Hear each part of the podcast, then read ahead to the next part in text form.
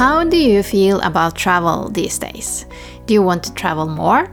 Are you struggling with balancing your eco consciousness with the urge to explore the world? Do you want to take your family and your kids perhaps on memorable trips to experience different cultures and people and also widen your perspectives and learn about the world outside your own backyard? I will answer yes to all these questions. And that's the reason I started this podcast project, which I call Roaming Roots. My name is Veslemøy Klaveness Berge. I'm a sustainability advisor, geophysicist, futurist, and travel enthusiast. And I'm a mother. If you feel you are having many burning questions around this topic, I'm sure I have them as well. Through conversations with experts and from my own experiences, I will do my best to provide you, and me with tips and tricks and actionable advice. And my aim is to empower us to explore the world, leaving only positive footprints. So let's do this. In the last episode, we talked about Asia. Today, we're not going that far, at least for me who lives in Norway. My guest is on a mission to improve well being and happiness of people and the planet. He strongly believes in the values we get from spending time outdoors, and also that we don't necessarily need to go that far to have great travel experiences, or Tur experiences, as he calls his company. So listen to this and join me in waiting in line for the opportunity to enjoy adventure and chill in a cabin near you. So, today's guest is Reinier van der Veeken. He is the founder of a very interesting company called Tur Experiences. So, let me first introduce him briefly. The recent pandemic has motivated and inspired Reinier to do things differently and invest his time in creating a meaningful business for positive impact on people and the planet. He is on a very exciting learning adventure, combining his passion for nature and conservation with more than 10 years of international experience in the hospitality real estate industry at Starwood Hotels and Resorts, Hyatt, and Belmond. So, in his own words, the time is now to advocate and act for the positive changes one wants to see in the world. Welcome, Reinier. Thank you so much, Esme. It's uh, it's really amazing to be here, and thanks for the invitation. Yeah, I'm so happy that you could join me in my what I call my project, which is all about discovering the future of travel and tourism. So, and in that in that area, I know you have a lot of experience. But first, your your name might give you away a little bit. But could you please uh, share with us where you're from and and also where you're based at the moment? Yeah, yeah. I'm I'm currently based in, in Orks. I live uh, not based anymore. I live in Oslo yeah. Uh, in Norway. Uh, beautiful place to live. And but originally, as you say, my name, especially my last name, gives away that I'm from the Netherlands. Mm-hmm. Born and raised there. Uh, my dad is Australian, so I'm actually half Dutch, half Australian. Uh, and grew up, but grew up in the Netherlands and uh, studied international hospitality management in uh, in the Netherlands, and worked for several years all over Europe for the companies that you mentioned, Starwood Hotels, Hyatt, and Belmond, in different different functions from feasibility, doing financial analysis for new hotel projects all over Europe, Africa, and Middle East, as well as business development for uh, for Europe, uh, and lived in different countries from Belgium to Scotland, Switzerland, Italy, and now in Norway. So I had uh, pleasure and the, the luck in a way, and, and maybe privilege in some extent to live in all these places and also travel a lot at the time in my early 20s. Mm. And that opened up my mind a lot. So, um, how did you end up in Oslo? My uh, my girlfriend is uh, is from Norway, and uh, we've lived together in, in, in, most of the countries I mentioned over the last years. Uh, so we moved around together, sometimes long distance, and she always wanted to move back to Norway, promising me that this is the best country in the world, beautiful nature, everything is organized, you will love it.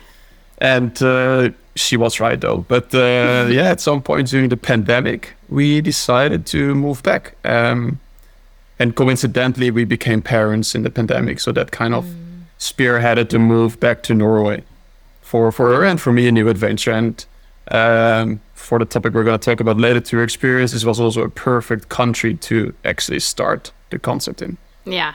So then you have to tell us about Tur experiences, and and you actually you spell this T U R. So tour in Norwegian, it's the name for journey, tour.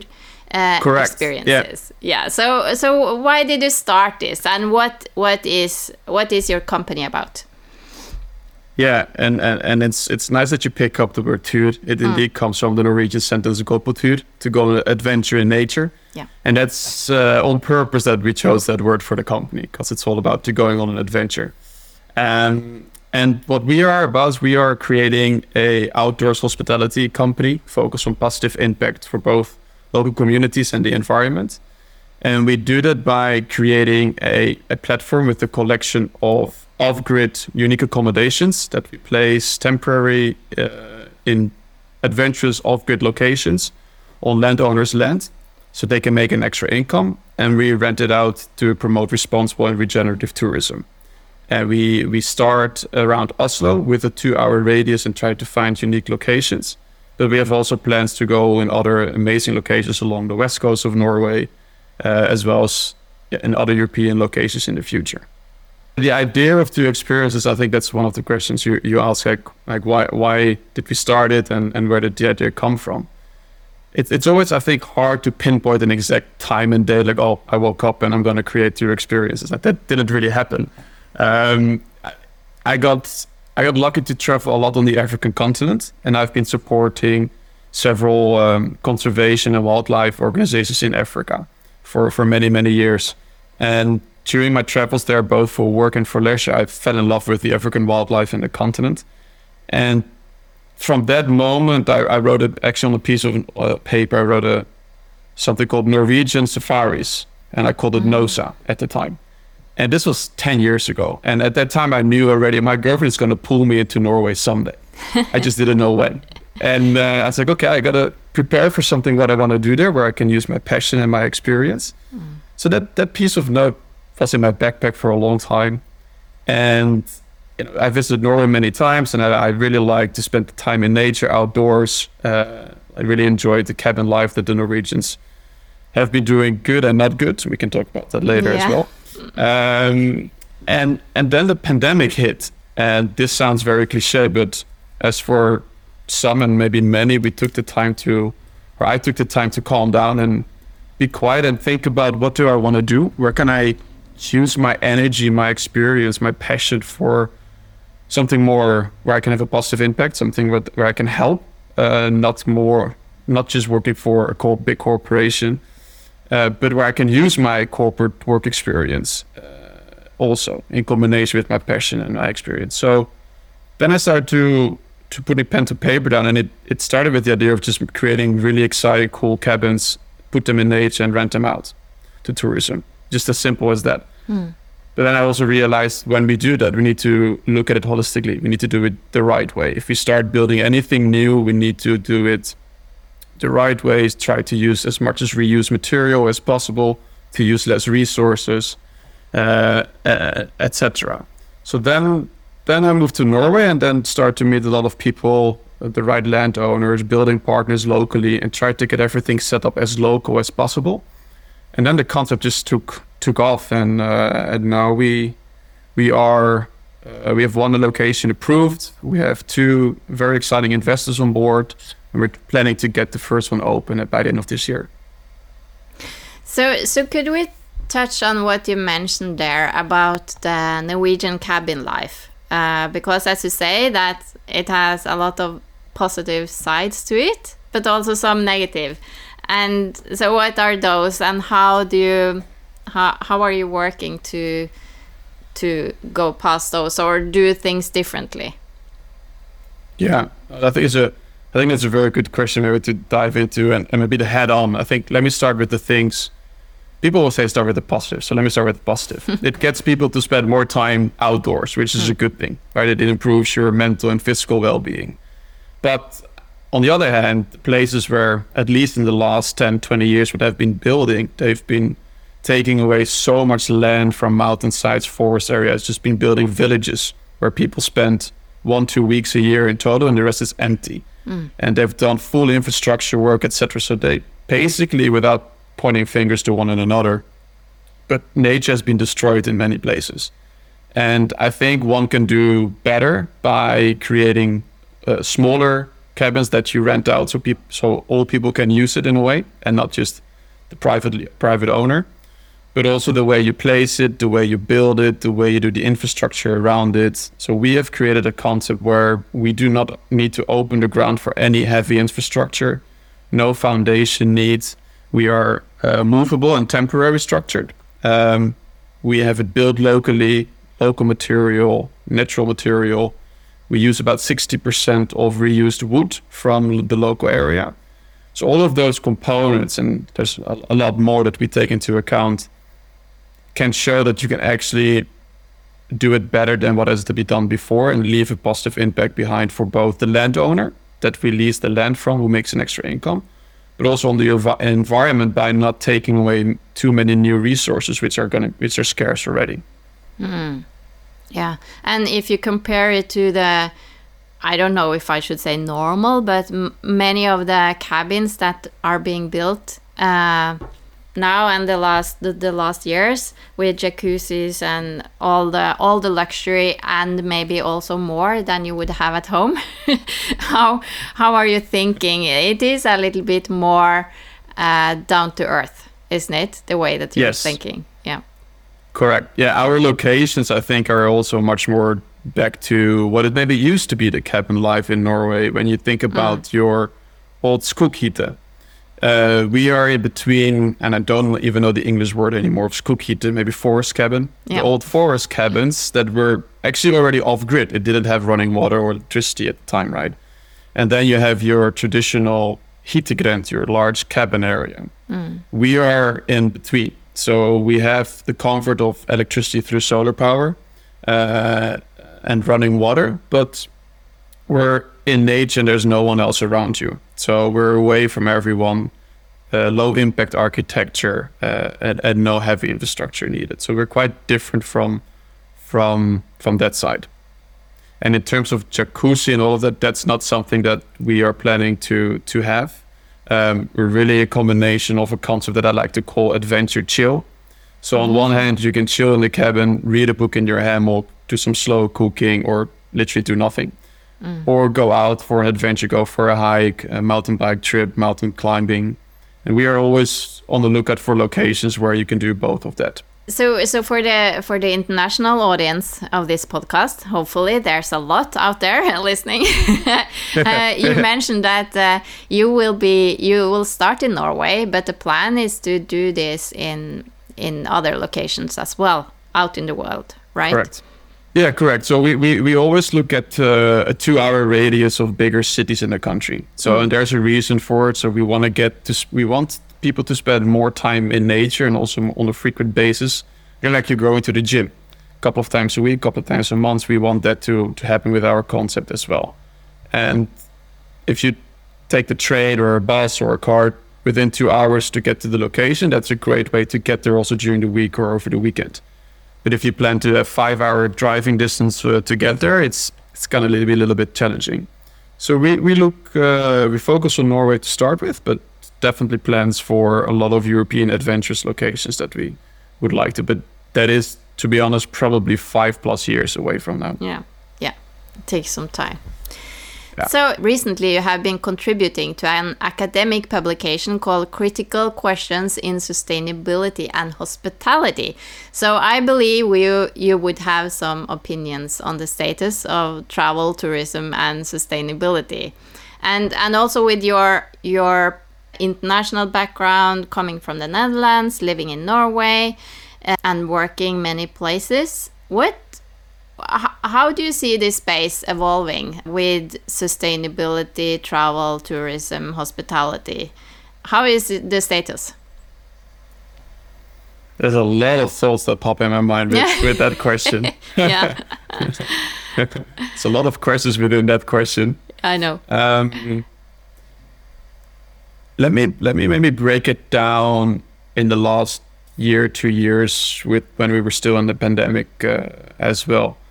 That made people realize that their backyard was actually very beautiful. There were a lot of nice places to explore. Of course, they couldn't travel, or most people couldn't travel outside of their countries, right?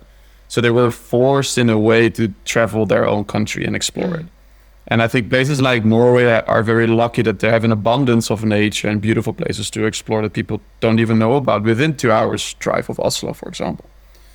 So I think driving or drive through or like short travel destinations are have been pushed toward to people's planning because of COVID, which actually was a very good thing. One of the positive things of COVID, I think. Mm. Uh, and it made people also realize that long haul travel or flying or flying very often is not a good thing for actually people. it makes it very stressful, but also obviously for the planet. Um, I fit, if I can be very honest, I expected people to, especially from a work perspective, to travel less. But I felt that now, two years, year and a half after, well, sort of ending the pandemic in, in between mm. records, people are traveling quite a bit for work as well on short, short, uh, short travels. Mm. Um, that I expected a little bit less. But I think going forward, I think it's very hard for people not to fly, to be very honest, and mm. that's quite a, a, difficult topic to talk about. It's it's yes. it's um, if you are in tourism, it's very hard to only be sustainable and successful, sustainable in terms of economic terms, right? Because that's also sustainability. It's very hard to only focus on the domestic market. So you will always have some international travelers, whether it's if we're looking into Norway, it's from Sweden or Denmark or the Netherlands or further away. Some may come by car, some by train, but most come by plane. And how will that change in the future is a question I, I find very hard to answer because I don't think that I don't think anyone has an answer on that. Hmm. Yeah, and and flying is the big big elephant in the room i think as you say it's really hard to talk about and it's it's it's very hard to avoid uh, completely so no yeah. i'm yeah it, it's uh, and then I, I, I do think i do think that if you are working on in tourism, you have a, a, platform that you can use to inspire people to make changes. So, mm. for example, about our concept, like why do we choose everything to be built locally. Uh, actually, our cabins are built 10 minutes from the site, so it cannot get more local than that. The material comes from a 100 kilometer radius from our first location, for mm. example. Those are all very conscious decisions that we want to share and promote those uh, as well with everybody that is interested in our story. Whether people have arrived by plane or by car is something I, it's very hard for me to control. That's a decision people have to make themselves. Mm. Um, and also who am I to say to someone you can't do X, Y, or Z? So I yeah. think that's a very difficult, uh, difficult topic. But I think there's other ways we can influence and inspire people to make changes. Um, flying, I think, is a very, very difficult one to make changes on, unless air, airlines start to use biofuel uh, 100%. So the the kind of the main reason I started this project was that I was frustrated with with the kind of the the way that I personally was tackling all the dilemmas around traveling because I had almost stopped flying because of the, the urgency I felt when it comes to climate and, and everything. But uh, growing up, I used to travel a lot, and I I feel that those experiences gave me a lot as a child and uh, the, the person I am today is very much because of growing up, also living abroad and, and things like that. So I wanted to figure out how, because I have children myself, I wanted to figure out how can I travel more with them and give them them the same experiences and the global perspectives as I had as a child. So you have recently become a father yourself. You want your your child to also grow up as a global citizen and and you also have your family in the Netherlands so so you are already you already have that uh, aspect. But what are your thoughts about that? I guess the the big adventurers are a bit into the future. He's quite young yet, but um, yeah. Do you have any thoughts on this? Yeah, he's uh, he, yeah. That's a that's a very good and tough question, I think. But uh, I like that. Yeah, my son uh, Philip, he's a little bit more than two years old. So, mm. um, uh, and we have family in the Netherlands. I have family even in Australia. Uh, yes, so half of my too. family lives there. So, so that we haven't gone there yet with him. And but that is something I do would like to do, of course, because they haven't met him at some point. So, mm. there, yeah, it's. I've been also lucky to, and I, like you said, traveling has shaped to where you are mm. uh, to some extent, right?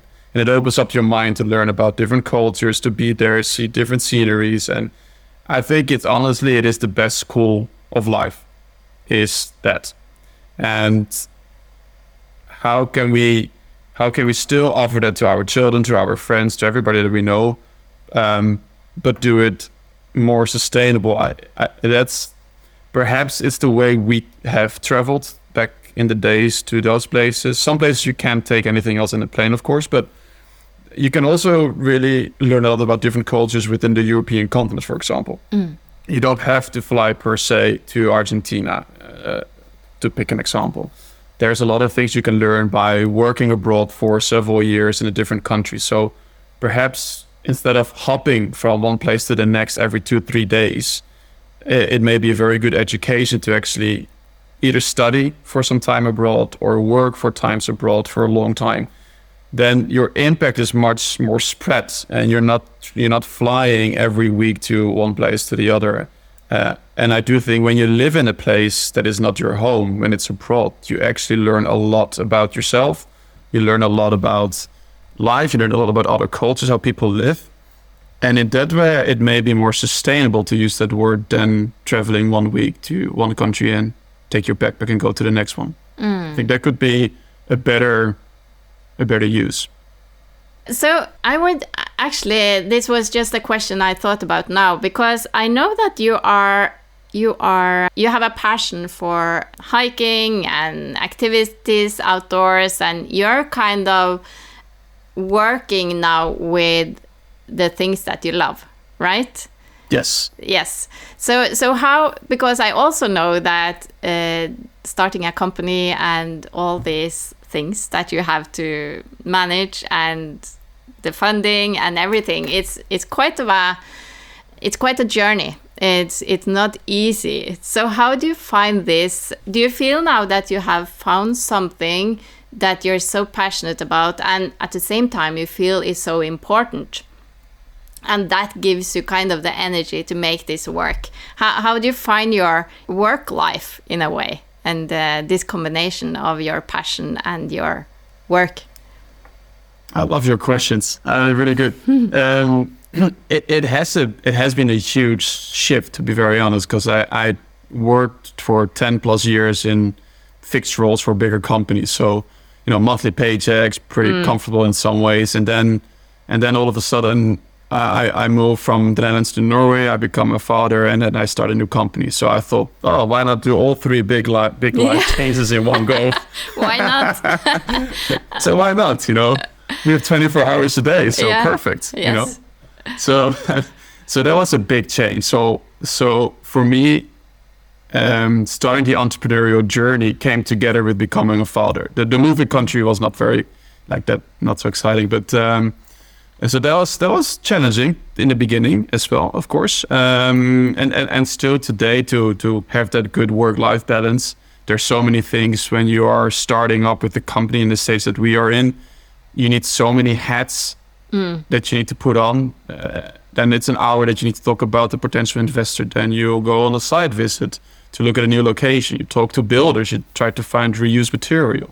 And then you need to talk about marketing. Then there's exciting podcasts like this one. Yeah. so there's a lot of different hats that you have to put on, and and it's very exciting uh, because for me that keeps me going, and I think I truly believe that what we are creating with Tur Experiences has actually has a, a good impact for the long term, and I truly believe that what we do is something good and that gives me a lot of energy. Uh, not always, to be honest. It's it's like a mountain. There's ups mm. and downs. Uh, there's some moments where it's very difficult, and you need to really dig deep inside of you to get that extra energy to keep going. Um, but it's been a year and a half, and there's been many times that I could say, "I, you know what? I throw in the towel. I'm done with it." But I didn't. I just said, "Okay, let's let's look at it the next day again, or let's yes. look at it next week." Then we make a decision. Yeah. And then always something happened positive, and then I was like, "Okay, cool. We're we're on the move. We're we're we get some good momentum." And then every time you push the you push yourself forward, but you also push your goals forward in a way. Like I had the idea of having the first location already open uh, Q1 this year, and that didn't work. And then there's two decisions you can make, and one is you can say, "Oh, didn't work. I failed. I'm not going to continue." Or you're like, okay, actually, there's a lot of other things that that happened that I didn't think about, mm. but are positive to building the company long term. So why did I want it to open in Q1? Well, I'm a little bit restless, so I want things to happen quick. But it can also happen in half a year or a year time, mm. as long as the things that happen have a long-term positive effect for the company and for what we're trying to create. And and we stick to our values then it's a good thing. Because mm. sometimes waiting a little bit or when things takes longer it's actually a very good thing. So you're not making shortcuts you're not getting partners on board that maybe not fit your values etc so for me values are very important to myself and to the company. And once you do your once you have your own company they kind of intertwine. It's it's it's it's one. So mm. um, work life balance. I I think I still have it, um, but I uh, naively thought I would have it maybe a little bit better. yeah, it's it's not easy. Uh, it's uh, I know how that is, but uh, great answer. And and what what is now your next milestone in Tur experiences? Is it uh, is it opening the first cabin? Yeah, I can, I'm going to answer that if I can also answer my last milestone, which I'm actually very yes. excited about to share. Do yeah, cool. So so we since since I talk a lot about oh we want to do a positive impact etc. And there's a lot of words, and I wanted to have a third party do a climate assessment actually of our company, of our concept already now to see, okay, can we quantify actually our uh, strategy, our focus, how we build it with the amount of reused material and the clean technology that we use to make the cabin self-sufficient. Like what is actually our impact on the environment? Is it actually positive or is it negative? And if it's negative for how long? And is there like a, a point where we are becoming positive. Yeah. So, and I thought I really want to do it now so I can make changes. And these things are evolving, right? So, for until I pass away at some point, you got to make changes for the better. You're never going to be done with it. Um, so I decided I came across a company called Climate Point, Norwegian uh, company that does, among other things, climate assessments. And they haven't paid me to t- talk about them on this uh, podcast, by the way. So it's just uh, I'm just very excited about what they do. Yeah. And the, they conducted a climate assessment of Tur Experiences. And you know, long story short, there's different you know components that they look at uh, throughout the life cycle analysis of, of our company. Um, and we looked at okay, with one cabin, how it's built, where it's built, what is the impact. And interestingly enough, the the uh, the summary is, and I'm, I'm happy to share the details with you uh, after as well. Mm. But the, the interesting thing is, is that by 2027, if we open this year, we actually become climate positive. So we we obviously use some new resources, and there's going to be some CO2 emissions with transportation, etc. So when we construct, there is an X amount of CO2 that we emission. But because we use clean technology, we use solar panels, so we have green energy that we produce ourselves with the cabin. Uh, we also give away at least 1% of our revenue to support local conservation and rewilding initiatives. And we also mm-hmm. help with our hands with that. And there's other components that we do that kind of balance the our own emissions out. Uh, and at some point, we actually overtake the initial emissions uh, that we have produced by actually building and constructing the cabin. Mm-hmm. Our operational emissions are very small. Um, so our biggest emission is the actual construction of the cabin that we have reduced a lot compared to traditional construction because of mainly the reused wood that we use. And that's now about 50 to 60% of the first cabin, uh, which is a fully wooden cabin. But if we push that up to 80, 90% in the next cabin or, or, or the third cabin, then we're, we're moving really, really good along that road. Um, so those are th- that was a big milestone mm. uh, for me actually for a company to. I'm very happy we did that. I'm very excited yes. about the results. There's a lot of things we can improve. Um, one takeaway was uh, things to improve is actually glass, so windows. That's is a huge emission uh, when when when glass is made from from the sand. Mm. It's very hard to to use reused glass in a way mm. as well for for me for installation etc. So that's a, is a is a challenge, um, but that I didn't know about before. I had no idea that glass had such a huge impact. That yeah. Maybe it's me not knowing, but I didn't know that. So that was very interesting. Um, so that is something I want to continue doing, and um, and uh, Climate Point is a great, great company that does that. So if anybody was wanting to do climate assessment, I would definitely recommend. Yes, I will. Uh, reaching I will out to them. put that uh, link in the show notes. That's very interesting and so good that you have done that assessment to to get the numbers and get it quantified. That's fantastic. Congratulations on the result as well. Yeah, thank you. Yeah, and that makes us aligned with the 2030 Paris uh, Paris yes. goals as well. So that is very important for for me for for our concept that you know I can write whatever I want to write on my website on my on my pitch mm. deck etc. But now we have actually a third party that actually looked at it and quantified our impact. Mm. Um, there's things that we can improve. Uh, there's things maybe from the assessment that can be improved, but the the bigger picture showed that okay we're actually on a good track. Mm. Of course, with improvements to come. Great. So yeah. so next next one then that is the, that cabin. Sorry, this was this was the last big milestone. the next one was the next one is actually. I mean, it's actually to we are uh, halfway to fundraising, so yes. we have two two investors on board. Uh, which is super. I'm very excited about them. One actually is Climate Point as well. After ah. the, they really liked our concept, that they decided to to invest in us. So that's amazing um, like a perfect fit from a values perspective, but also mm. uh, other other components. So we are looking for a little bit more funding to to get started. Uh, so the biggest milestone is actually finalizing the funding uh, together then with then the start of the, the construction uh, and the build the building will be constructed in Sigdal, so next to the location that we uh, that we have agreed with the landowner.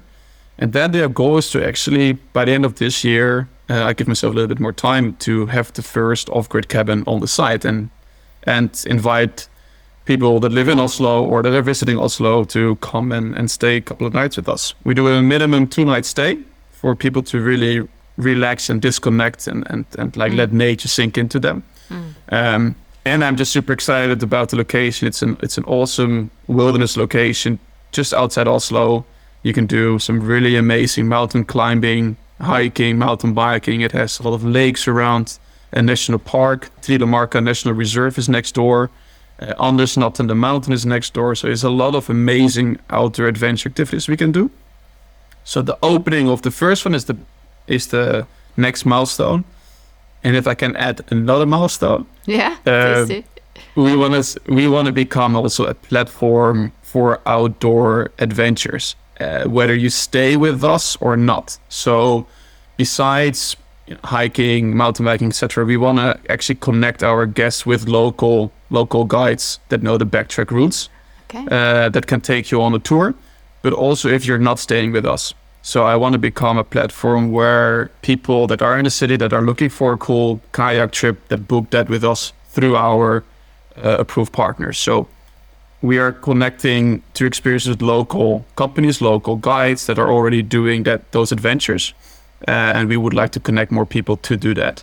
Mm. Uh, in addition, also with organic farms uh, and ideally farms that practice regener- regenerative farming, uh, that people can learn about that. Maybe help with ha- end of the season harvesting, etc. Mm. So besides just cool adventures, we also look for other type of I still call them adventures, but supporting on an organic farm learning about that, etc. All activities that basically improves the well-being and happiness of people and the planet, which is our mission. Sounds fantastic. So many plans, and uh, it will be really, really exciting to to follow the the journey. So, if people want to reach out to you, um, fund you, or anything, yeah. where where do they uh, contact you? What's the easiest way?